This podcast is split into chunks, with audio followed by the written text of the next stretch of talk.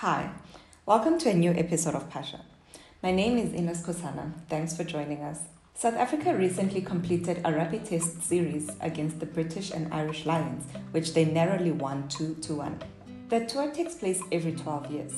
But this year's tour was marred with some ugly incidents between the teams both on and off the field. South African rugby director Rassie Erasmus, who led the country to victory at the World Cup in 2019, was at the center of much of the controversy. After South Africa lost the first of the three matches, he released a video. In his video, he challenged decisions made by the referee that went against his team. The video is quite unusual as criticism of referees is not common in world rugby. It went viral and caused a stir, dividing opinion globally. There have been calls for Rassie to be banned and fined, as well as for South Africa to have the series stripped from them. It's clear that Rassie's actions are not common in the world of rugby, but one thing that is common is using video to analyze decisions in the sport. Joining us today is Dr. Sharief Hendricks, he is a senior lecturer at the University of Cape Town's Department of Human Biology in South Africa and visiting fellow at Leeds Beckett University in the UK. He is also president elect of the South African Sports Medicine Association. He starts by taking us through his thoughts on the use of video in rugby. Video analysis in sport is important as it allows for systematic observation and interpretation of video to improve the objectivity and reduce the bias that are inherent um, when using only just um, human observation. And so, video analysis in rugby allows us to understand what happens during a match. And so, for example, this could be the number of tackles, and then also how certain things happen. So, for example, what movements or actions or techniques leads to a successful performance, or what techniques or factors leads to injury. This also allows us to understand how injuries occur during a match. So, video analysis is important um, from a team perspective, from a coach perspective for that. Um, as we also know, video analysis in rugby is used to help um, assist with medical protocols and then also helps with um, referee decision making. And so we will review plays to help our um, decision making. Can you take us through why it's important for coaches to use video to analyze rugby tackles and incidents? How does this tie into your research? A big focus of ours at UCT is to use video analysis to understand number one, how injury occurs, and also what factors or mechanisms or techniques leads to successful performances. If we understand these, we can then develop proper training programs and um, injury prevention and performance strategies for the players.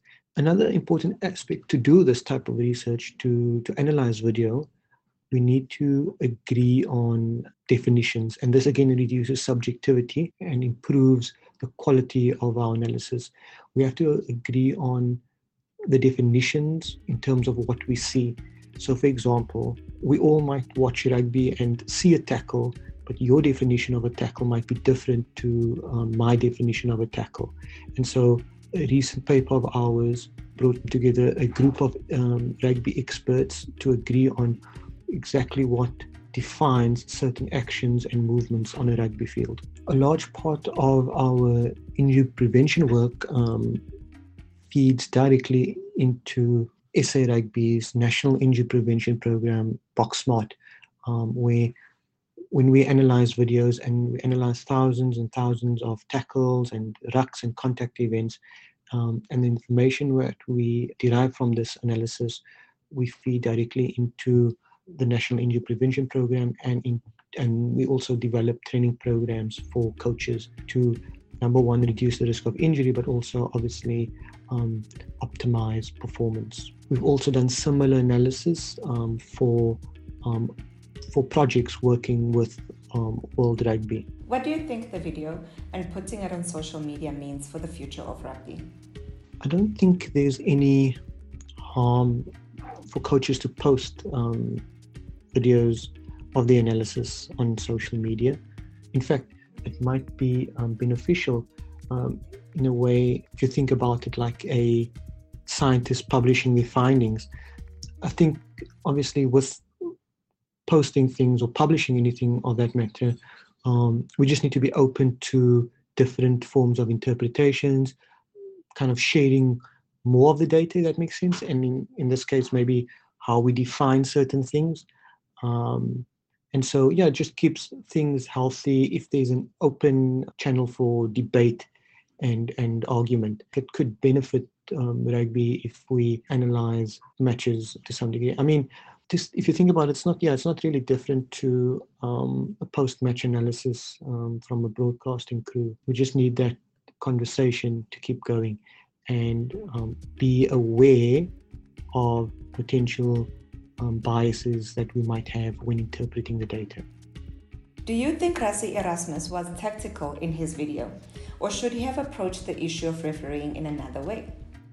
I think the Rassie video provided some insight into the analysis. I think there was um, something to be learnt from the from the video. It gives the the spectator or the supporter insight into the analysis of the video.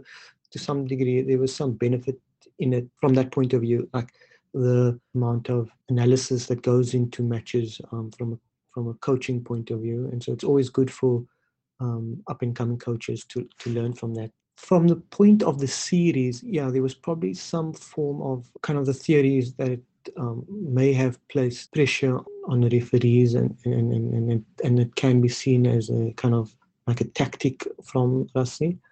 From a from a coach sharing um, analysis point of view, I think that was was okay. Obviously, the main goal is to keep the game safe fair and have our top athletes compete at their best. If any intervention or act kind of relates to those outcomes um, or helps those outcomes, uh, then I then we should look into it. The British and Irish Lions tour to South Africa was incredibly fascinating. There was brilliant rugby on show, but we also saw the ugly side of the game. Thanks for tuning into this episode, produced by Hosea Patel. From me, Ina Skosana, goodbye for now.